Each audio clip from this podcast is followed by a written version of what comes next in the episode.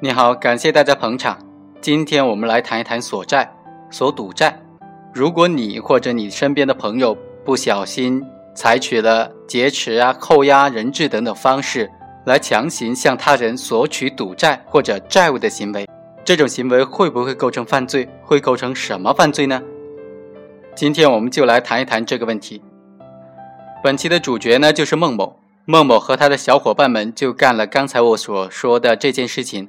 采取劫持和扣押人质的方式来强行的索要他的赌债的行为。后来他自然就被公安扭送到派出所了，而且检察院提起了公诉。对于本案被告人孟某的行为该怎么处置的问题，形成了两种看法：一种认为是高利贷、赌债、嫖资等等非法的债务，它本身不受法律的保护。因此，你强制的劫持他人、强索这种非法的债务行为，当然是要绑架罪来定罪处罚了。另外一种意见则认为，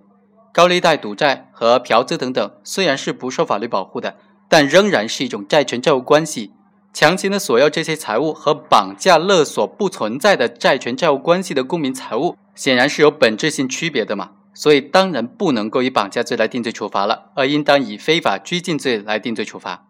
我们认为。这种为了索要赌债而非法扣押、拘禁他人的行为呢，当然不构成绑架罪，而应当以非法拘禁罪来定罪处罚。刑法第二百三十八条就规定，为了索取债务而非法扣押、拘禁他人的，就以非法拘禁罪来定罪处罚。这里的债务并没有说是合法和非法，一般理解为是合法的债务，也就是民事法律关系上的财产的给付义务。刑法的这个条款之所以规定为了索取债务非法扣押拘禁他人，以非法拘禁罪来定罪处罚，而不是绑架罪来定罪处罚呢？它的立法本意并不在于体现对债权的特别保护，而在于强调，即使是为了索取正当的合法的债务，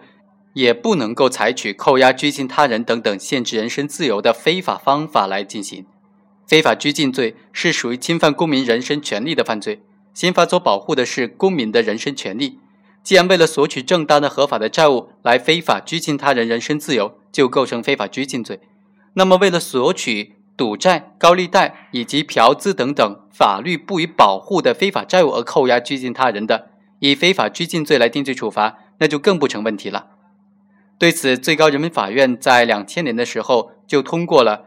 关于对为了法律不予保护的债务非法拘禁他人的行为如何定罪问题的解释，其中就明确规定，行为人如果索取高利贷、赌债等等法律不予保护的债务非法拘禁他人的，则应当依照刑法第二百三十八条以非法拘禁罪来定罪处罚。因此，从司法解释的角度来看，法律层面已经是将这种索取非法债务的行为定为非法拘禁罪了。那么从法理层面上来看呢，我们来分析一下绑架罪和非法拘禁罪之间的区别。以索取债务为目的的非法拘禁罪和以勒索财物为目的的绑架罪，在客观上都表现出来的是非法剥夺他人人身自由的行为，但是两者有本质的区别。首先，行为人非法限制他人人身自由的主观目的是不同的。绑架罪是以勒索财物为目的，采取暴力、胁迫、麻醉或者是其他的方法绑架他人。或者绑架他人作为人质的行为，而为了索取债务非法剥夺他人人身自由的非法拘禁罪，行为人采取的是非法扣押拘禁他人的行为，目的是为了索要债务，包括法律不予保护的债务。这并不是向人质以及家庭或者是单位索取财物，非法扣押拘禁他人只是逼他还债的一种手段而已，它并不具有勒索财物的目的。另外，从犯罪的对象来看，为了索取债务而非法拘禁他人，区别于以勒索财物为目的的绑架他人的关键就在于，行为人实施非法剥夺他人人身自由的行为之前，是否存在能够引起债务的特定的行为或者事件。绑架罪是行为人纯粹无中生有的向其他人索取财物，双方一般不存在债权债务关系，因此犯罪对象通常是不特定的。而且财产上也往往是非常富有的人，而在为了索取债务而非法拘禁他人的情形当中，行为人和被拘禁者之间存在特定的债权债务关系。即使是在赌博、高利贷、嫖娼等等非法活动当中发生的不受法律保护的债务，行为人也是事出有因的才向他人索取财物。因此犯罪对象通常是特定的，甚至是自身就有过错的人。另外，在客观上，绑架罪当中采取的暴力、胁迫、麻醉等等犯罪方法，对人的健康、生命是有较大危害的；而非法拘禁罪当中实施扣押、拘禁他人的过程，也可能会有捆绑、推搡、殴打等等行为，但主要是侵害他人的人身自由。对他人的生命健康造成的损害，一般要比绑架罪要小得多。另外还有一点，以强索债务而扣押拘禁他人，和单纯的以勒索财物目的绑架他人，给受害人和受害人的近亲属以及社会造成的心理影响、不安全感和危害性，也是有很大不同的。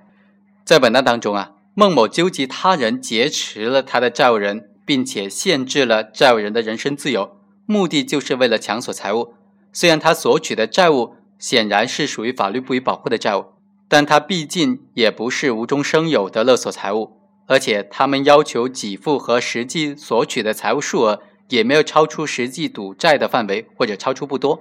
他们非法扣押、拘禁他人、限制他人人身自由的行为，目的就在于以此为手段，迫使他人履行债务。因此，这种行为显然是不能够定为绑架罪的。应当以非法拘禁罪来定罪处罚。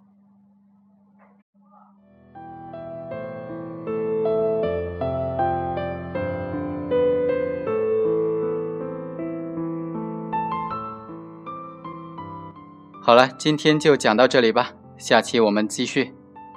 下期我们还要继续讲讲，如果索取的这个非法债务超出了他的所谓债务的钱财的范围，那又该怎么定性呢？比如说，人家欠你的赌债就五万块钱，你又把人家抓起来非法拘禁了，让人家还你十万块钱的这个赌债，那你说这种行为是构成绑架罪，还是仍然定为非法拘禁罪呢？下期我们再来讲讲这个问题。